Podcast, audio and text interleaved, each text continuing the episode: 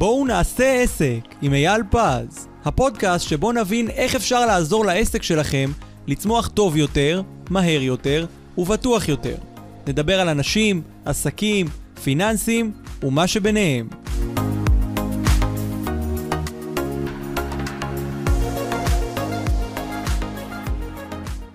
בואו נספר שאנחנו היום אה, בשידור, נמצאים כאן אה, רואה חשבון אה, רועי קרתא, ואני אייל פז, יועץ עסקי ופיננסי, ואנחנו היום עומדים לדבר ולעזור ליזמים שרוצים להקים עסק.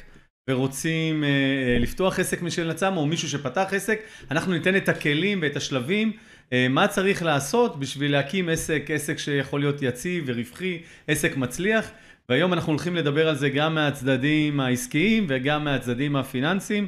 כל אחד מאיתנו ייגע בנקודות שהוא רוצה להביא לאינפוט לשיחה הזאת, ואני ממליץ לכל מי שרוצה להקים עסק אה, בעתיד, או כבר עכשיו, או מי שכבר הקים עסק, מוזמן אה, להקשיב לשידור, ואני בטוח שהוא יצא מפה עם תובנות, שמספיק שהוא ישם תובנה אחת מתוך זה, אין ספק שהעסק שלו יהיה במקום הרבה יותר טוב.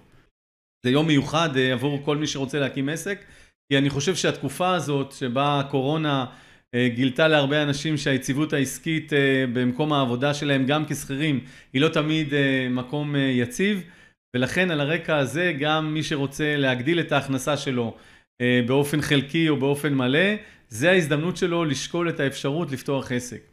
כי בסופו של דבר אנחנו מבינים שהקמה של עסק זה משהו שעוזר גם להתפתחות האישית וגם למימוש של הרצונות הפיננסיים, המשפחתיים, האסטרטגיים לכל אה, משפחה, אה, ככה שזה כלי שיכול מאוד מאוד לעזור לכל אה, אדם.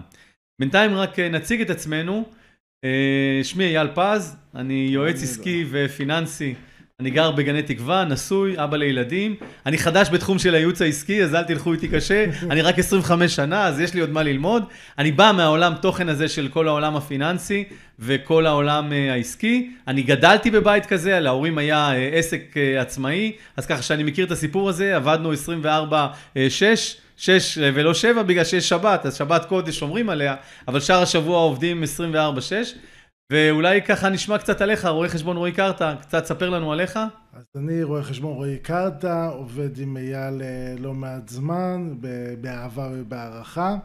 אה, אני בעצם רואה חשבון רגיל, קלאסי, רק מה? משלב ייעוץ פיננסי עם שיטה שפיתחנו.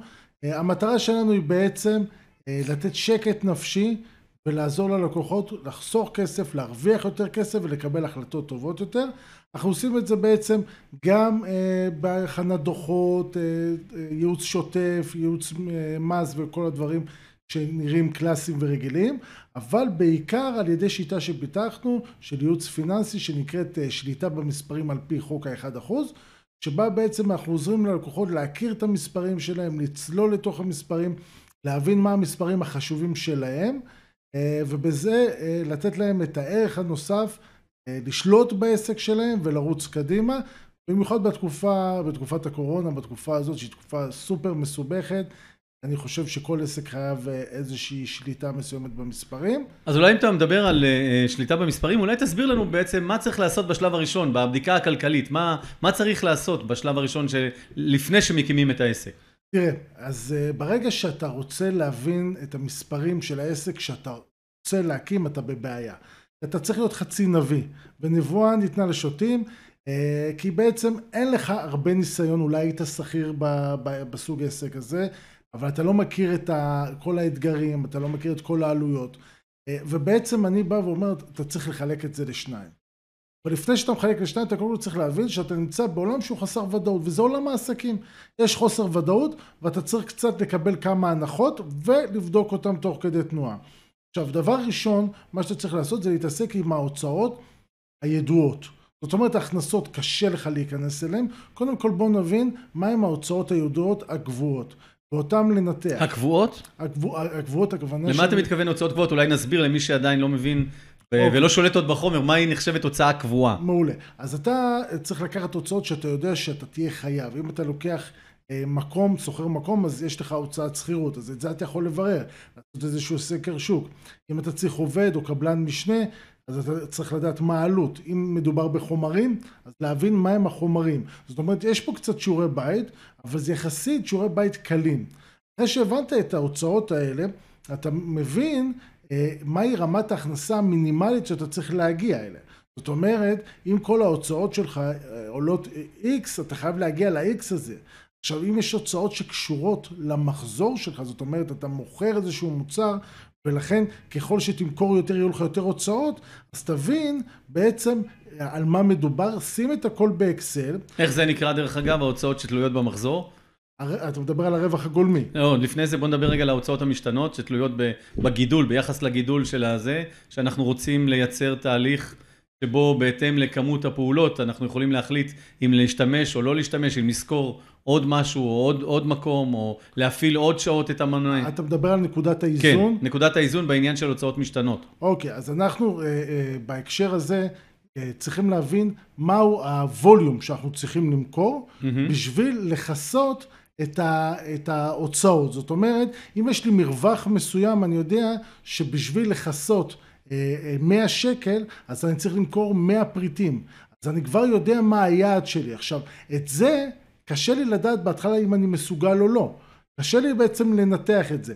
אבל זה השלב הראשון שאני צריך להבין מהו הווליום שאני צריך לייצר. וזה היעדים שיש לי. זאת אומרת, ברגע שאתה בונה תקציב מסוים, אז יש פה גם מספרים וגם פעולות. זאת אומרת, המספרים אומרים לכמה אני צריך להגיע ומהם העלויות הצפויות, אבל יש לי גם משימות יומיומיות. זאת אומרת, אני צריך למכור שלושה מוצרים כל יום. ומהר מאוד אני מבין אם אני בכיוון או לא. זאת אומרת, לא צריך להגיע לסוף הדרך ולהגיע לגירעון של 200 אה, אלף שקל. ולהיות מופתע. ולהיות מופתע, כאשר אני יודע שברמה יומיומית אני צריך למכור שלושה מוצרים. ואם אני מוכר רק אחד, ובמשך שבוע, שבועיים, שלושה, אני מבין שאני כבר לא בכיוון. זאת אומרת, לא צריך לנטוש, אבל צריך אה, בעצם אה, אה, לחשוב האם אני צריך לשנות כיוון.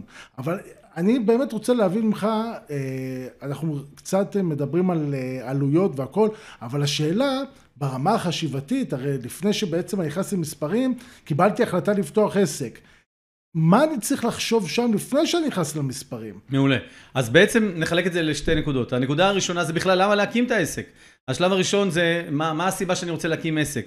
כי אני רוצה לממש את עצמי, כי אני מרגיש שאם אני עושה את זה כבר בתור שכיר, למה שאני לא אעשה את זה בתור עצמאי? כי אני חושב שאני יכול לעשות את זה טוב יותר, כי אני חושב שאני יכול להרוויח. אני צריך להבין את ה-why, למה אני באמת רוצה לעשות את זה. זה צריך להיות מספיק חזק, כי בסוף אף אחד מחר בבוקר כשאני אהיה עצמאי, אף אחד לא יהיה אותי בבוקר ויגיד, שמע, שמונה אתה צריך להיות בעבודה. אף אחד לא יגיד לי, אתה צריך למכור איקס מוצרים. אף אחד לא ידבר איתי. ביום הראשון לבן אדם שהוא נהיה עצמאי, יש שקט.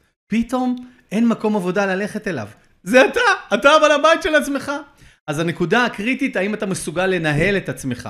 תכף נדבר על הדבר השני, והוא בעצם, הנקודה השנייה היא התוכנית העסקית. דיברת על ההיתכנות הכלכלית, בוא נדבר על התוכנית העסקית. אבל שנייה, לפני שאנחנו מגיעים לשם, אנחנו צריכים להבין שהוואי צריך להיות מאוד מאוד חזק. למה אני רוצה להיות עצמאי? לא כי זה החלום שלי, איך אני הולך לממש את החלום? אה, לחלום אני יכול גם לחלום של לרדת במשקל, או לחלום לטוס לחו"ל, או לחלום שיהיה שלום עולמי. מה הפעולות שאני צריך לעשות בשביל לממש את החלום? אתה יכול לתת לנו דוגמה לדבר כזה, שאנשים יבינו למה אתה מתכוון בוואי הזה? בוודאי. למשל, אם אדם עובד בתור אה, נגר, נקרא לזה ככה, או בתור עורך דין שכיר, בסדר? לקחנו שירותים ולקחנו אה, תחום של ייצור, נכון? שני, שתי הדוגמאות, גם ייצור וגם שירותים. אם הוא עובד שכיר בנגרייה, או אם הוא עובד עורך דין אה, שכיר במשרד עורכי דין מוביל, אז הוא אומר לעצמו, תראה, כולם נפתעים ממני. איזה, איזה מוצרים אני מייצר, או איזה פתרונות נתתי כשכיר, כעורך דין שכיר, אוקיי? מעולה, נפלא. האם זה אומר שמהנקודה הזאת אני אוכל להפוך את זה להיות עצמאי? כי להיות עורך דין עצמאי, או להיות נגר עצמאי, אתה כבר צריך להתעסק הרבה יותר מאשר רק העיסוק שלך. זאת אומרת, אתה לא מתעסק רק בנקודה המקצועית שבה אתה עובד, אלא אתה עושה הרבה מאוד פעולות. עשרה אחוז מהזמן אתה תתעסק בעיסוק המקצועי שלך, וזה אולי הטיפ הכי גדול שאני יכול לתת למי שרוצה להקים עסק. עשרה אחוז מהזמן אתה מתעסק באמת במה שבשבילו הקמת את העסק. אתה עורך דין עשרה אחוז מהזמן, אתה, אתה רואה חשבון עשרה אחוז מהזמן, אתה נגר עשרה אחוז מהזמן, ותשעים אחוז מהזמן אתה מנהל את העסק. זה אומר שאתה צריך להיות אה, איש הכספים, ואיש הגבייה, ואיש ניהול כוח האדם, וזה שמטפל מול הבנק, וזה שמתכנן את הדברים, וזה שסוחר את המקום, ואתה יודע מה, גם לפעמים אתה זה שמנקה. אני מכיר בעל חברה מאוד גדולה, שהוא זה שאחראי לרקן את הפחים. שאלתי אותו פעם, תגיד, למה אתה מרוקן את הפחים? הוא אומר, תשמע, אתה לא יודע איזה זהב אני מוצא שם. אתה לא יודע איזה זהב אני מגלה שם. אז אני מרוקן את הפחים. והדבר השני זה מסר לעובדים שהם רואים שבעל הבית... הוא מנקה את הפחים, זאת אומרת, אין פה, זה, אין פה אה, אה, אה, רמות של דרגות שונות, כולנו שווים, כולנו עושים הכל לטובת הצלחת החברה. אז גם חלק מהעניין, אפילו גיוס כוח אדם, מי שיודע היום כמה קשה לגייס עובדים חדשים לעסק, לא משנה אם זה ברמה שהיא לא גבוהה, או ברמה הכי גבוהה, קשה מאוד לגייס עובדים. זאת אומרת, כשאתה הולך להקים עסק, אתה צריך להבין טוב טוב אם יש לך יכולת להניע את עצמך. אז השלב השני, זה השלב של התוכנית העסקית. זאת אומרת, אחרי שאתה רוצה להקים את העסק, אתה מתחיל להכניס, א', את הנתונים שאתה אמרת, רועי, את כל הצדדים הפיננסיים, את כל המספרים, גם בהוצאות הקבועות. איזה הוצאות בטוח אני אוציא, לא משנה אם אני משתמש בזה או לא משתמש, אני בטוח אוציא.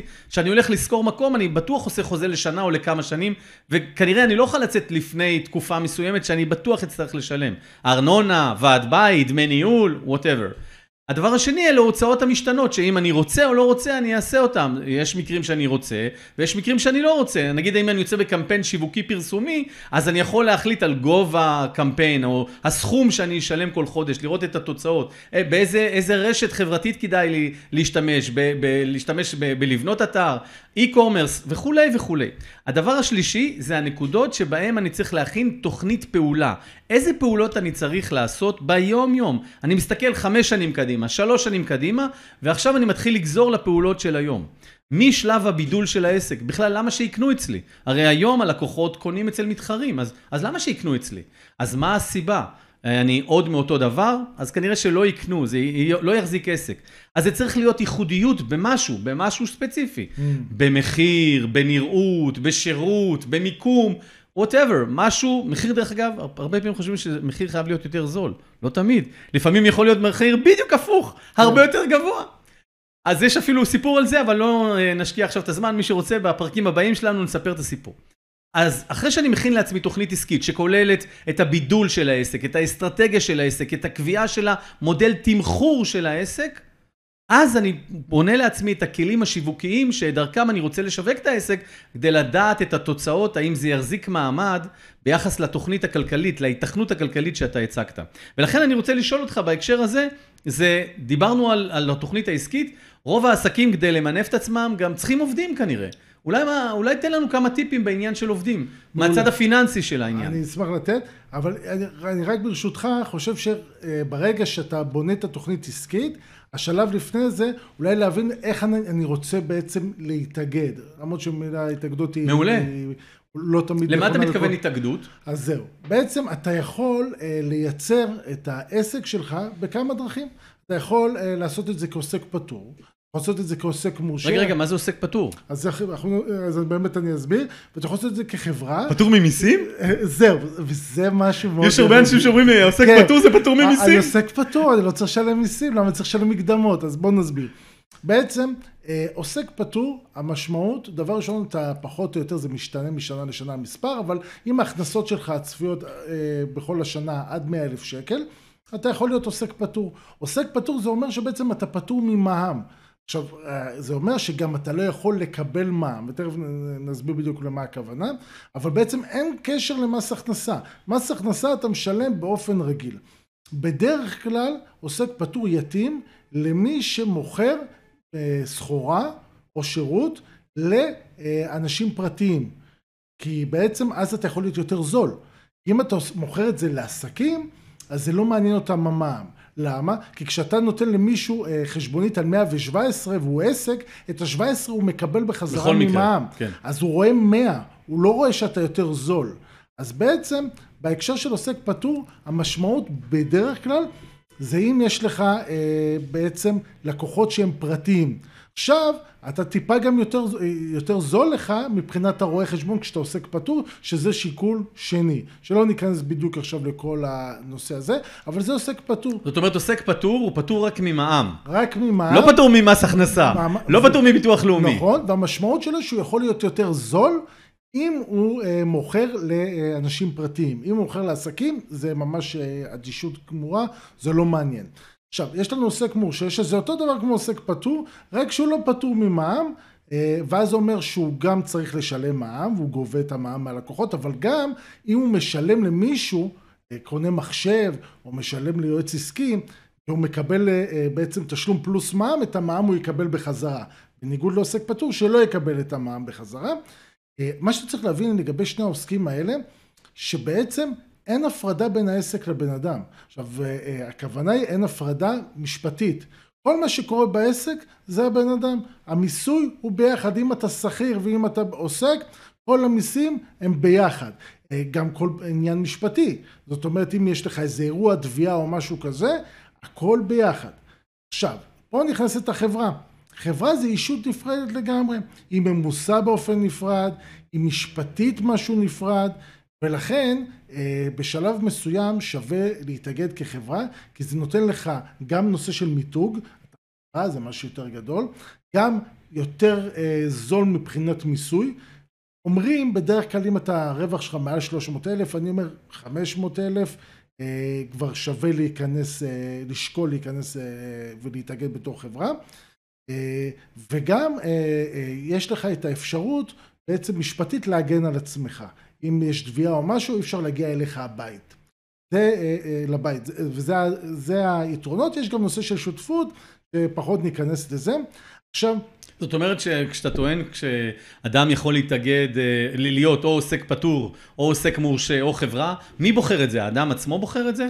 מי אמור להמליץ לו מה כדאי לעשות? אז האדם בוחר את זה, כמובן שכדאי לו להתייעץ עם רואה חשבון, ורואה חשבון יוכל להסביר לו מה זה אומר לגביו, מה התוכניות שלו, כמו שאתה אומר, אתה בא עם התוכנית העסקית שלך, אתה בא עם התכנון שלך, כן. מבינים לאיפה אתה רוצה להגיע, מה הסיכונים שלך, וממליצים, יש כאלה שאני אומר להם, תקשיב, תפתח עוסק פטור, עוסק מורשה, ויש כאלה שאומרים, עזוב אותך, כנס ישר לחברה, העלויות הנוספות של הקמת חברה הן זניחות ביחס לפעילות שלך.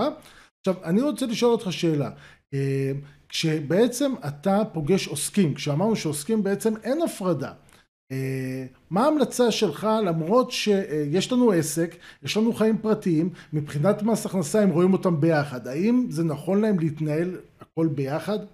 אתה מתכוון מבחינת החשבון, ניהול החשבון בנק, ניהול חשבון. וגם מבחינת כל הפיננסים. בדיוק. אז אה, אה, אני, אני פוגש הרבה בעלי עסקים קיימים כבר, שאומרים, תשמע, הרבה יותר נוח לי בחשבון אחד. כי הכל בחשבון אחד, בבנק אחד, ואני רואה בעצם את כל ההוצאות ואת כל ההכנסות. איפה הבעיה? שהכל נהיה מעורבב.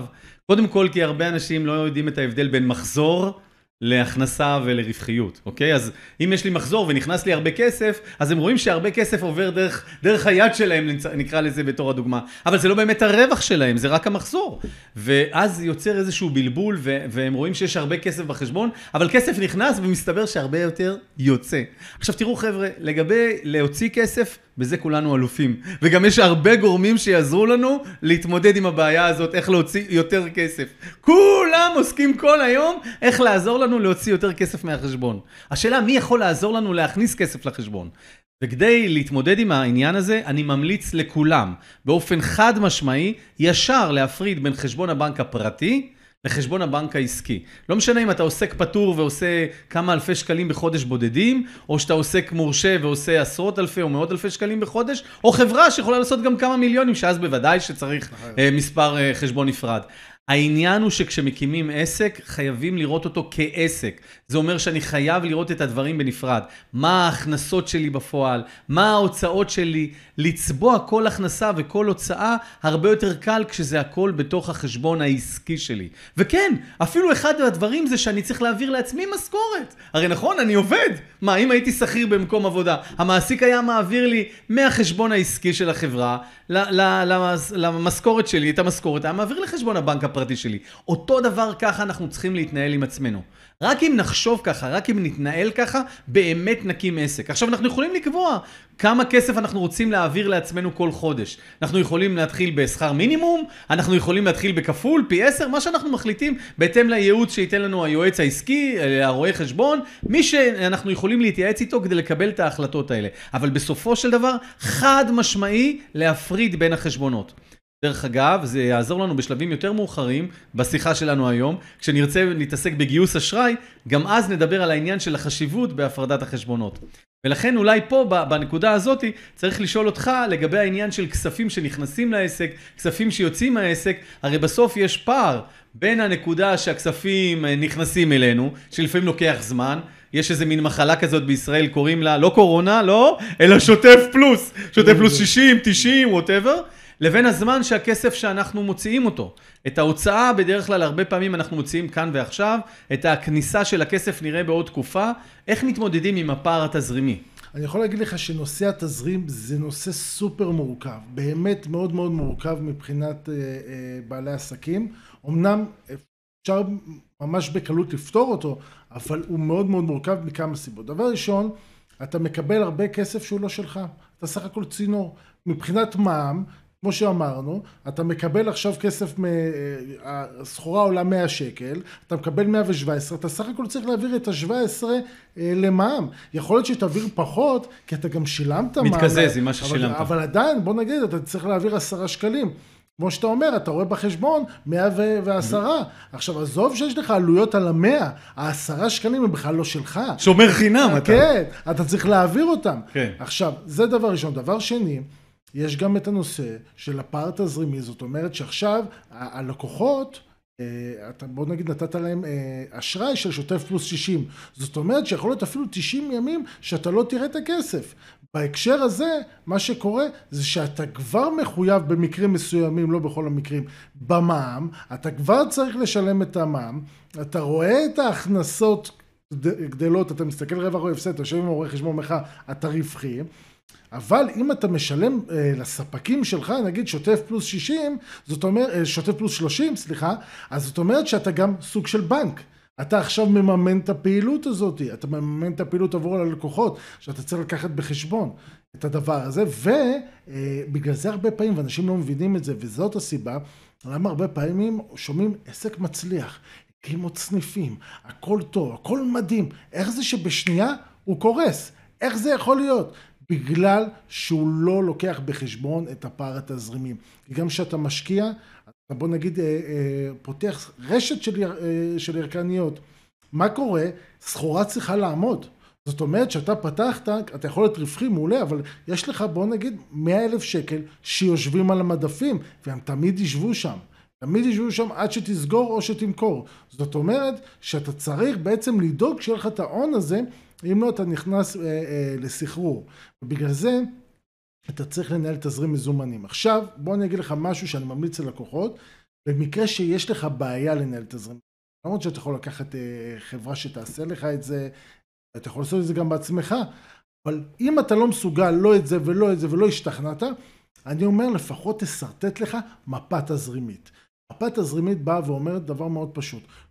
הסכומים הגדולים שנכנסים, שיוצאים, שים לך בלוח השנה. בלוח השנה החודשי, תבין, בשני לחודש נכנס לי אשראי. בתשיעי לחודש אני משלם לעובדים. מהם הסכומים? אני משלם לספקים, בואו נצמצם אותם לטווח של יומיים שלושה. בואו נשלם לכולם בבת אחת. לקוחות בהקפה, לא בהקפה, בוא נדאג שגבייה תהיה בתאריך מסוים. בוא ניצור לנו איזשהו סדר במהלך החודש. נהלים תזרימיים. כן, שאני יודע איזושהי מפה, שאני יודע מתי נכנס, מתי יוצא, ולאט לאט אני מבין מתי הבורות שלי, מתי התאריכים הקשים ולמה. ואז אולי נסדר קצת את המפה האחרת, ואז לא נהיה בבעיה הזאת.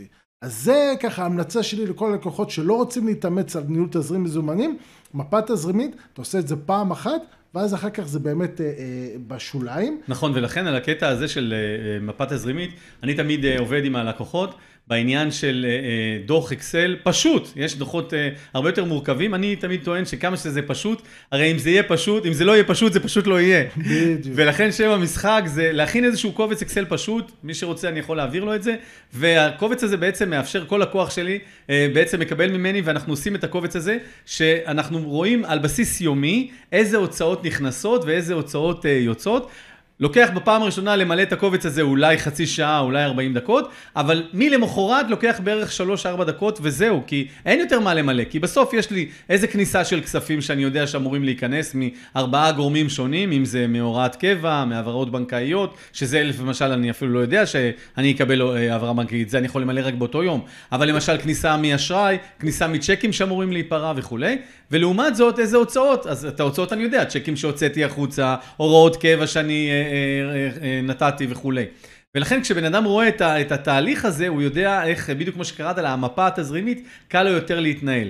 והכלי בעיניי של להבין לכל עסק, גם עסק מתחיל, ובטח ובטח עסק שרוצה להצליח, הוא עניין של גיוס אשראי. כדי להתמודד עם הפער הזה, הרבה פעמים הם אומרים, בואנה, איך עסק כל כזה מצליח, והוא נהיה יותר בחובות, הרי הם לפעמים לא מבינים איך זה יכול להיות, הרי עסק מצליח, יש יותר לקוחות שקונים, אז איך יכול להיות שאני בחובות? והנקודה היא שככל שהעסק מצליח יותר, הוא צריך הרי להשקיע. אם זה פיזית, יותר בסניפים, יותר במלאי, יותר במכונות, יותר בכוח אדם, יותר בשיווק, יותר בפרסום, אז הוא משקיע יותר כדי בסוף לקטוף את הפירות. אבל יש פער ביניים, בעולם הביטוח קוראים לזה הבטן של העדיף, מי שבא מעולם הביטוח בטח מכיר את המושג הזה. יש איזשהו פער ביניים כזה בין הנקודה שבה אנחנו מגדילים את ההוצאות שלנו, לבין הנקודה שרמת ההכנסות כבר תתגבר על כמות ההוצאות. הפער הזה בין הנקודה... הנקודה הזאת לנקודה ההיא, היא, היא הפער התזרימי. ולכן כדי להתמודד עם זה, צריך לעשות שתי פעולות. פעולה ראשונה, להכיר בעובדות. ושתיים, השותף המרכזי שלנו בדרך כלל יהיה גוף האשראי המרכזי במדינת ישראל, בדרך כלל זה הבנק, לא תמיד, אבל בדרך כלל זה יהיה הבנק. א', חשוב לנו לשתף אותו במידע הזה על הפער התזרימי, ושתיים, לגייס אשראי. אני רוצה לדבר על זה בשתי, בשתי דקות. אה, הנקודה הראשונה, למה אנחנו צריכים לגייס אשראי? אם אני מקים עסק, אני לא צריך להשתמש רק בהון העצמי שלי. אני לא צריך אה, אה, להשתמש בכל מה שיש לי, כי יהיו הפתעות, נכון? במהלך הכנת התוכנית העסקית, במהלך הבדיקה של ההיתכנות הכלכלית, כמו שאמרת, יכול מאוד להיות שלמרות כל מה שתכננו, יכולות להיות הפתעות. לכן אנחנו חייבים להשאיר, להשאיר לעצמנו עוד כספים בצד לטובת אה, פתרון מיידי, או, או כמו באיזה סיירת שישר באה לפתרון של בעיה. והדבר השני זה שאנחנו צריכים למנף. למנף את הזמן שלנו על ידי זה שנשתמש בעוד אנשים שיעזרו לנו, שזה ניגע בשלב יותר מאוחר, להשתמש בכספים שהם לא שלנו. אנחנו נגייס כסף בעלות של 3%, 5%, 7%, אבל אם הכסף הזה יכול לייצר לנו 30% או 50% או יותר, אז בעצם אנחנו מרוויחים מזה.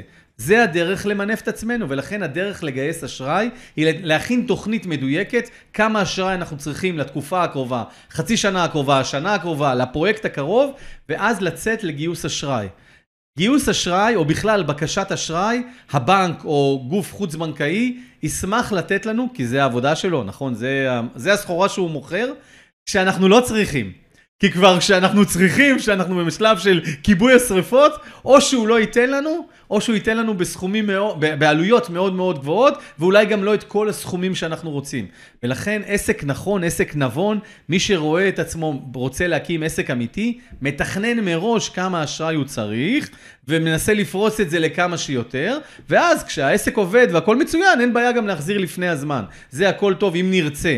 אבל לפחות לא, אני פגשתי, אנחנו מכירים אה, לקוח משותף, שהיה לו בעיה בעניין של הגיוס אשראי, והוא גייס אשראי לטווח קצר, וזה כמעט גרם לו לקריסה של העסק. כן. ולכן שם המשחק היה ליצור מצב שאנחנו מקטינים את הצריכה אה, אה, האשראית החודשית, ונפרוס לו את זה לרחב יותר.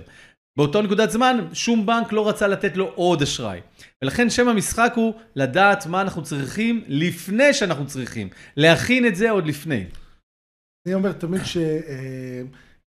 אם אתה מגיע לעסק ושאני מקבל לקוח חדש, אני מנסה לצבוע את ההלוואות שלו. האם אני יודע למה כל הלוואה משמשת? האם זה הלוואה לרכוש קבוע? האם זה הלוואה לצמיחה מסוימת? וכן, ובדרך כלל אתה לא יודע לצבוע כי זה פשוט פח ששופכים עליו עוד הלוואות ועוד הלוואות. והרבה פעמים עושים את זה כי אה, העובדים פתאום צריך לשלם משכורות. ו... פתאום! פתאום! הפתעה! הפתעה! פנסיה לעובדים. ואין כסף, פתאום. והפנסיה נצברת, לא כן. משלמים וכולי. ובאמת לגבי הנושא העובדי, של העובדים, אני רוצה להגיד משהו אחד, שהרבה אנשים שלוקחים עובדים, ואם אנחנו מדברים על עסק חדש, חשוב להבין, וזה מבחינתי, צריך אה, לקעקע את זה חס וחלילה, אבל ממש בחינה, קעקוע חינה, על הידיים של המעסיקים. אתה לא מסתכל על הנטו, כי הרבה פעמים סוגרים עם העובד על נטו, אתה לא מסתכל על טעות הברוטו. איומה כמובן, כן. כן, זה טעות אה, באמת איומה, כי שינויים בעצם יכולים להשפיע עליך בלי שתשים לב. אתה לא מסתכל גם על הברוטו, אתה מסתכל על מונח מאוד מאוד פשוט שאתה מבקש מהרואה חשבון או ממי שמכין לך את השכר, וזה נקרא עלות מעביד. עלות המעביד זה הסכום שעולה לך, וזה לא רק זה, תכף נבין שזה לא רק זה, אבל עלות המעביד זה בעצם לוקח בחשבון את הברוטו ואת כל ההוצאות מסביב, שזה הפנסיה, וביטוח לאומי שאתה משלם, ואם אתה נותן לו קרן השתלמות, אז החלק שלך, וזה בעצם תופח וזה שווה המון המון כסף ככל שיש לך עובדים. וכמובן שצריך לשים לב שעל כל זה יש גם דברים שאתה לא יכול להבין. כאילו שאתה לא יכול להכניס אותו ברמה החודשית כמו דמי הבראה, שיש כאלה שמכניסים אבל מעט מאוד. אה, מחלה, במיוחד בקורונה, הבידודים האלה, למרות ששמעתי היום שליברמן הולך לשנות ולהחזיר למעסיקים כסף על זה, אבל זה מטורף. מי שאחראי על הבידוד של העובד, לשלם לו ימי מחלה, זה אנחנו, המעסיקים. זה מטורף, זה המון המון כסף כשיש לך הרבה עובדים. אה, אז מאוד מאוד חשוב לשים לב. ודבר מאוד, דבר נוסף שאני חושב שצריך לשים לב, זה לחלק את הוצאות השכר במחזור שלך. אתה צריך להבין... יש איזשהו כלל לגבי האחוז? אז כן, יש אה, בעצם, אה, השיטה היא לבוא ולקחת כמה עולות לי, כמה עולים לי העובדים, לחלק את זה ברווח הגולמי, זאת אומרת, אם אני מוכר סחורה, אז אחרי העלות של הסחורה. זאת אומרת, אם אני נותן שירותים, אז והמכירות שלי ב-100 שקל, אז בואו נחלק את זה ב-100 שקל. אבל אם אני מוכר מוצר, זאת אומרת, המוצר עלה לי אני לא מדבר על האחסון שלו ועל... רק עלות הקנייה של המוצר, או עלות הייצור של המוצר. עלתה לי 20 שקלים, אז אני אחלק את זה ב-100 פחות 20, אני אחלק את זה ב-80. זה בעצם בא ואומר, כל שקל שאני מרוויח, בוא נגיד בשירותים, כמה מתוך זה הולך לעובדים וכמה נשאר אצלי לשאר ההוצאות וכו'. ויש כלל מסוים? כן. בדרך כלל, אחוז נורמלי, זה אם אתה בין 30 ל-50. זאת אומרת, בין 30 ל-50, ככל שאתה כמובן עסק שהוא יותר עתיר עובדים, ששכר העבודה נותן שירותים בדרך כלל, שכר העבודה הוא יותר מייצר לך בעצם את המוצר. אלה גורמי הייצור. אלה גורמי הייצור, בדיוק. אז אתה תתקרב יותר לאזור החמישים. ועסק יצרני? אז אני אומר, אז אתה יותר לכיוון השלושים. שלושים. זה מאוד מאוד משתנה. כשאתה בין שלושים לחמישים, זה אומר שאתה נמצא באזור הנכון. כמובן שזה גם משתנה, אנחנו מדברים פה על סטטיסטיקה, זה לאו דווקא נכון לכל עסק, אבל רוב העסקים צריכים לעמוד שם, כאשר אם אתה מעל זה, אתה צריך לשאול את עצמך, המודל העסקי שלך כנראה לא מספיק טוב, אני יכול להגיד לך שהייתי, ליוויתי משרד עורכי דין, שבסופו של דבר הבנו שתחת כל שותף היו מעט עובדים יצרנים. זאת אומרת שהשותף, זה היה שותף שמרוויח בעצם משכורת, ולכן יצא שהעלויות היו מאוד מאוד גבוהות בגלל שהמודל היה דפוק. זאת אומרת, היה צריך לפחות עובד נוסף שמייצר עבודה מתחת לכל שותף, או לחתוך. זה מה שעשינו, בסוף זה חתכנו שותפים, וברוך השם העסק היום באמת מצליח ועוד קדימה. אבל שם אנחנו צריכים לעמוד. אז בוא נדבר רגע על עובדים, דיברת כן, על העלויות. כן, אז איזה סוגי עובדים כן. אנחנו צריכים בעסק. נכון, אז שאלה מצוינת, כי בסוף, הרבה פעמים אנשים חושבים על עובדים כאוטומט כעובדים שלנו. זאת אומרת, עובדים שהם יעבדו משרה מלאה, והם יעבדו משמונה עד חמש, וכל מה שזה אומר, ואז פתאום זה נהיה סכום גבוה, הרואה חשבון אומר להם, תקשיב, כל העלויות של עלות מעסיק, או איזשהו סכום מטורף, ואז אתה יודע מה, אנחנו מרימים ידיים ועושים לבד. הלבד הזה קודם כל יש לו עלות מאוד יקרה יותר מאשר העסקת עובדים, כי בסוף שאתה עושה לבד, לכמה אתה יכול להתחלק? כאילו בסוף אתה בן אדם אחד, אתה לא יכול להתחלק להכל. ולכן עובדים זה משהו קריטי לעסק, זאת אומרת אם עסק רוצה להתחיל לקדם את עצמו, הוא חייב להשתמש בעובדים. אבל פה אני רוצה לדבר על סוגים שונים של עובדים. עובדים יכולים להיות עובדים אורגניים של העסק, זאת אומרת ששכרנו מישהו למשרה מלאה, עובדים יכולים להיות עובדים חלקיים, זאת אומרת משרה חלקית. עובדים יכולים להיות אה, לפרויקט מסוים, עובדים יכולים להיות בחלוקה למשמרות, עובדים יכולים להיות בחלוקה לזמנים, עובדים יכולים להיות בחלוקה לנושאים. זאת אומרת, המשהו ההיסטורי הזה שעובד, עובד משמונה עד חמש וזה, במפעל, זה, זה אולי טוב למפעלים אה, של פעם. היום אנחנו בעולם אחר, בעולם התכנות אחר, ואנשים יכולים לעשות גם וגם. זאת אומרת, מישהו יכול לעבוד אצלנו איזה שלוש שעות ולתת לנו מענה למשהו מסוים מקצועי שהוא אוהב לעשות ויודע לעשות, ואז העלות בסך הכל היא לא יקרה אם הוא יודע להביא את התועלת. זה למשל דוגמה אחת. כמובן שזה לא מתאים לכל דבר ולכל אה, נושא, אבל עוד דרך להשתמש בעובדים זה להשתמש בפרילנסרים או בחברות חיצוניות שתיתן לנו את השירות. למשל, אנחנו לא תמיד צריכים עובד שהוא שכיר שלנו.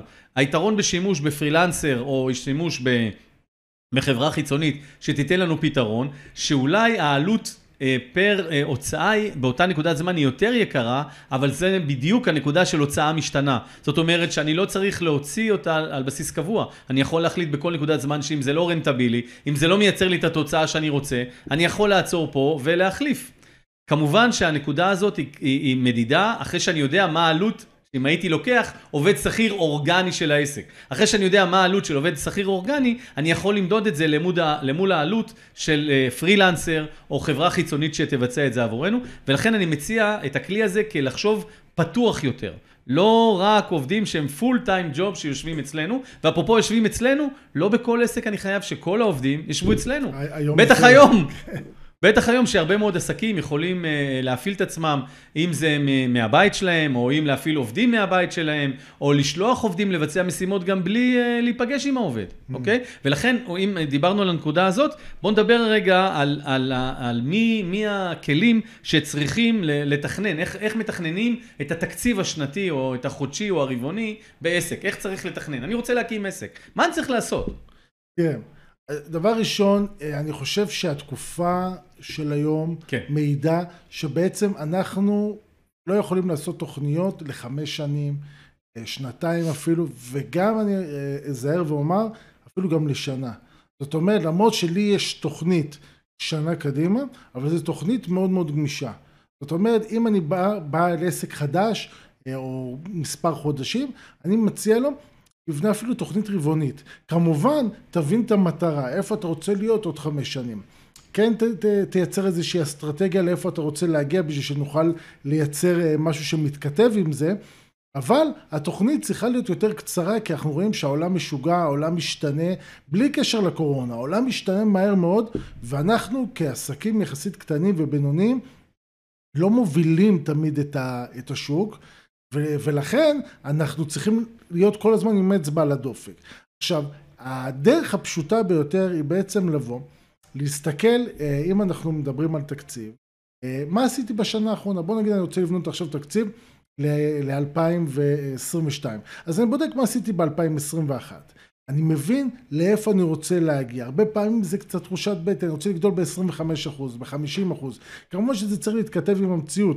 אם אני בעסק בצלילה מטורפת, אז לא יכול להיות שאני ארצה להכפיל את עצמי אה, בלי שום אה, סיבה הגיונית. ומה ההמלצה שלך לגבי עסק שרוצה לקום, שעוד לא קיים?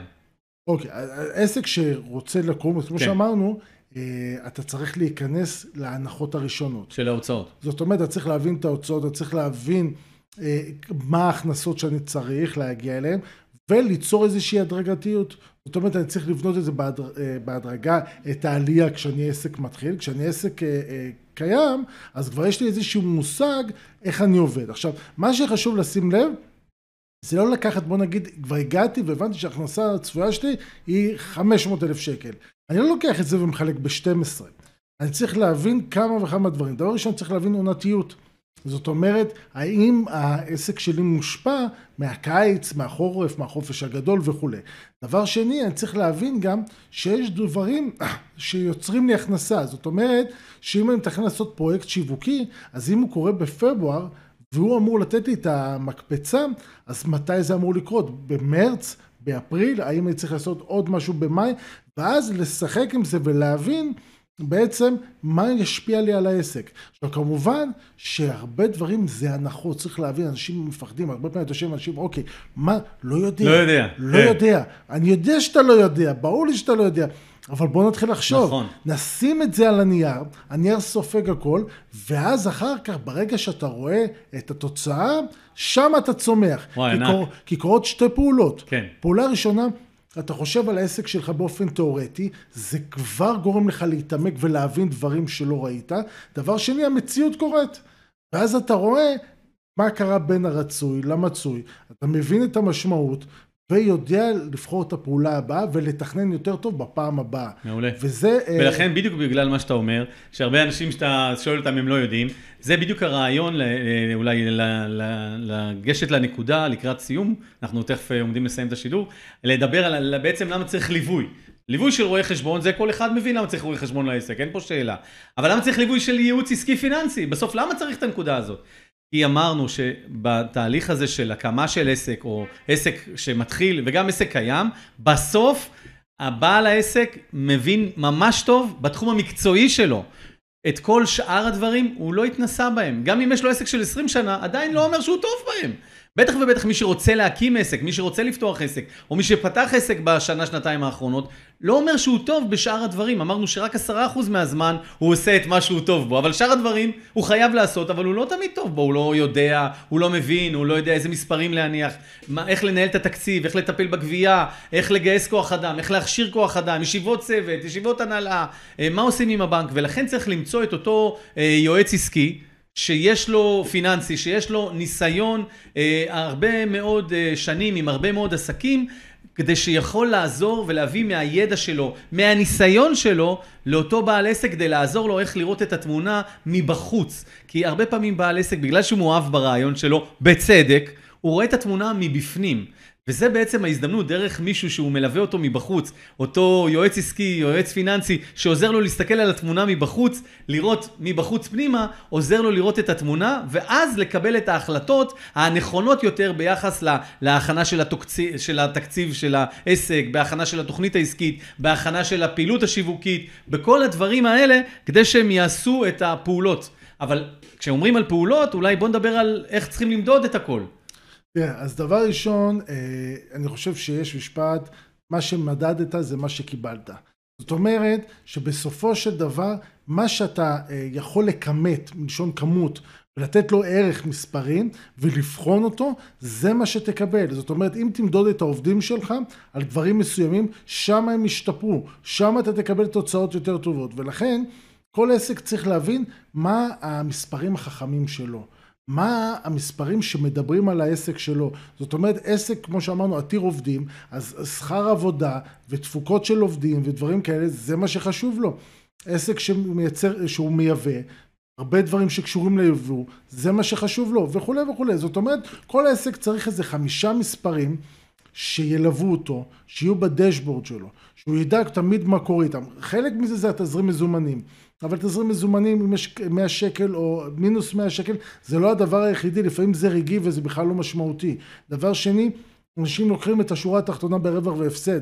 כמה טעות להסתכל על נכון. המספר הזה כמספר מוביל. זה מספר חשוב, אבל דיברנו על זה, נגיד רווח גולמי, הוצאות שכר כאחוז מהמחזור וכולי. יש עוד הרבה מאוד דברים, ש... יש המון המון. נקודות שצריך להסתכל עליהן. ולכן כל עסק חייב להבין מה המספרים שלו, בשביל שהוא יוכל לנתח ותמיד להיות בשליטה.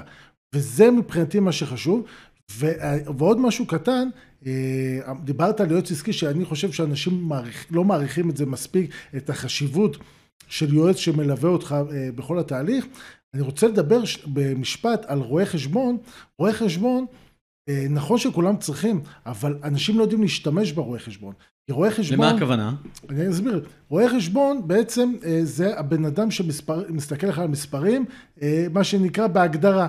גם אם לקחת יועץ, גם אם לא לקחת יועץ, ואתה רוצה את התשומת לב שלו, אתה רוצה את התשומת לב שלו, ואתה יכול להשיג אותה ב, אה, באותו מחיר. זאת אומרת, איך ת- עושים את זה? פשוט תגרום לו להכיר אותך יותר טוב. איך? תשאל שאלות, תקבע פגישה תקופת, פגישות תקופתיות, תבקש ממנו לעשות לך הערכת מס פעם בתקופה, פעם בשנה לפחות, שיבדוק מה חבות מס שלך, האם היא מתכתבת שלא יהיה עם מה לך שאתה פתאום משלם. הפתעה בסוף שנה. נכון, אבל בכל התהליך הזה, בכל התהליך הזה, כן. הרואה חשבון חושב על העסק שלך, תערב אותו באירועים, יש כאלה שמערבים אותי בזה שהם לוקחים עובד. האם אני יכול, האם אני לא יכול, שזה גם, אה, אה, אה, אתה יודע, מעניין, אנשים שואלים כאילו, אתה יודע, אני יכול להביא עובד? אני שואל אותו, למה אתה צריך את העובד? אני רוצה ללכת לעשות עוד עבודה. אז מה זה יכול? מה זה משנה מה עשית עד עכשיו? הרי השאלה מה תעשה. אם תביא עובד ותוכל להביא עבודה, יעלה לך 100 ותביא עבודה ב-200, אז אתה יכול, בטח שאתה יכול. מה זה יכול? מומלץ, תעשה. אתה מבין? אז זה שאלות לפעמים שאתה אומר ללקוח, שים לב מה אתה שואל. אה, ואני חושב שהתשומת לב, ואם לקחת יועץ עסקי, אז קל וחומר המצב שלך יהיה הרבה יותר מסודר, הרבה יותר טוב. אה, וזה רק לדעת איך לשחק עם הכלים. מעולה. אז אולי לסיום, בוא ניתן, אה, כל אחד מאיתנו ייתן טיפ אחד שהוא חושב שאם, לפחות את הנקודה הזאת, נתנו פה מלא, אבל לפחות ניקח טיפ אחד אה, נוסף לקראת השידורים הנוספים שנעשה בעזרת השם.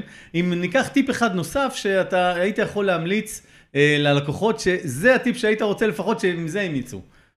תראה, הדבר היחידי שלקוחות מפחדים ממנו, בעסקים, כאילו לא היחידי, סליחה, הדבר העיקרי מבחינתי זה מספרים.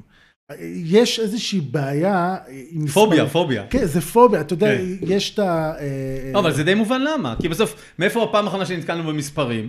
בתיכון, ובתיכון. לא, אז זהו, אז לי במקרה הייתה מורה נפלאה, כן? כן? תודה על המורה גרזוטיס. אה, אבל בסוף, שם המשחק... זה איך אנחנו אה, יוצרים את החיבור למספרים. נכון, אז תראה, מה עושים? אז אני אגיד לך, דבר ראשון, אה, אה, זה פשוט מזכיר בהקדמה של הספר של אה, אוקינג, מסופר שהמו"ל שלו אמר לו שאם, אה, אה, על כל נוסחה שהוא יכניס לשם, המכירות ייחתכו בחצי. ויש לכולם פוביה, ואני תמיד אומר ללקוחות, אה, ללכת לרואה חשבון, לפעמים זה משול ללכת לרופא שיניים. אנשים הולכים כחייבים וממש לא רוצים.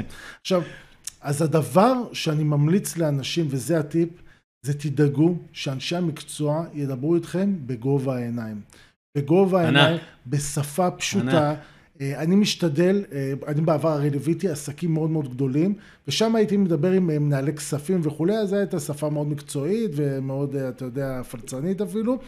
אבל עכשיו אני חושב איך אני מוריד את השיח, כמה פשוט אפשר לדבר, איך אפשר לפשט את זה עוד יותר. איך אפשר בעצם להסביר מה זה מס, מה זה רווח גולמי בשפה יותר פשוטה, בעגבניות, במלפפונים, בואו נדבר פשוט, ואם לא מדברים איתכם פשוט, תבקשו, עזבו, אם אתם לא מבינים, אה, אה, אתם במצב לא טוב. זה, זה חור בהשכלה, שזה העסק שלכם, זה הפרנסה שלכם. וזה הטיפ שלי. מעולה. תדאגו לשיח פשוט. מעולה. והטיפ שאני רוצה לתת לסיום, זה שכולנו מאוהבים בעסק של עצמנו, אבל אני מציע לפחות פעם ביום או פעם בשבוע לנהל את העסק.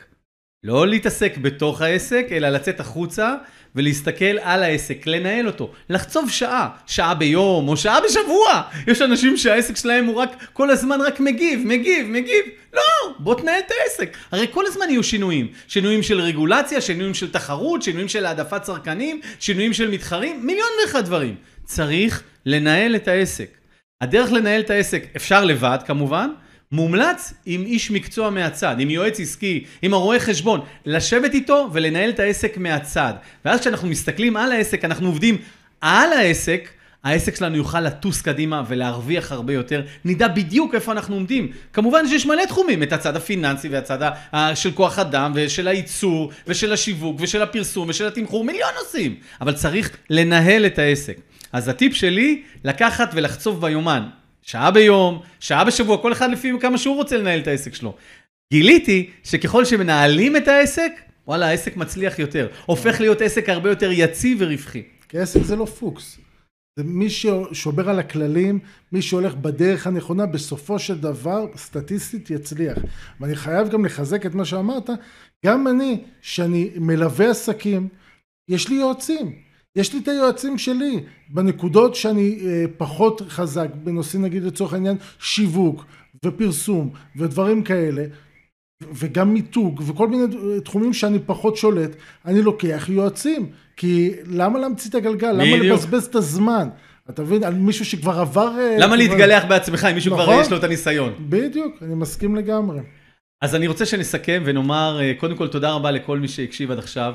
אני מציע לכל אחד אה, שמקשיב לשידור הזה ולשיחה הזאת ולפודקאסט הזה, אני מציע לקחת לפחות טיפ אחד וליישם מיד. מה משהו שלקחת או שלקחת ואת יכולה או יכול ליישם מיד. רק מה שמיישמים מיד, הוא יישאר איתנו. נכון. וכמובן, מומלצים להקשיב עוד פעם לשידור ועוד פעם, וגם לשידורים הבאים. לעשות לייק ולשתף. נכון, ואם אתם מכירים בעל עסק שאתם חושבים שהשידור הזה יכול לעזור לו, אתם מוזמנים לשתף אותו ולהמליץ לו להקשיב אה, לשידור הזה.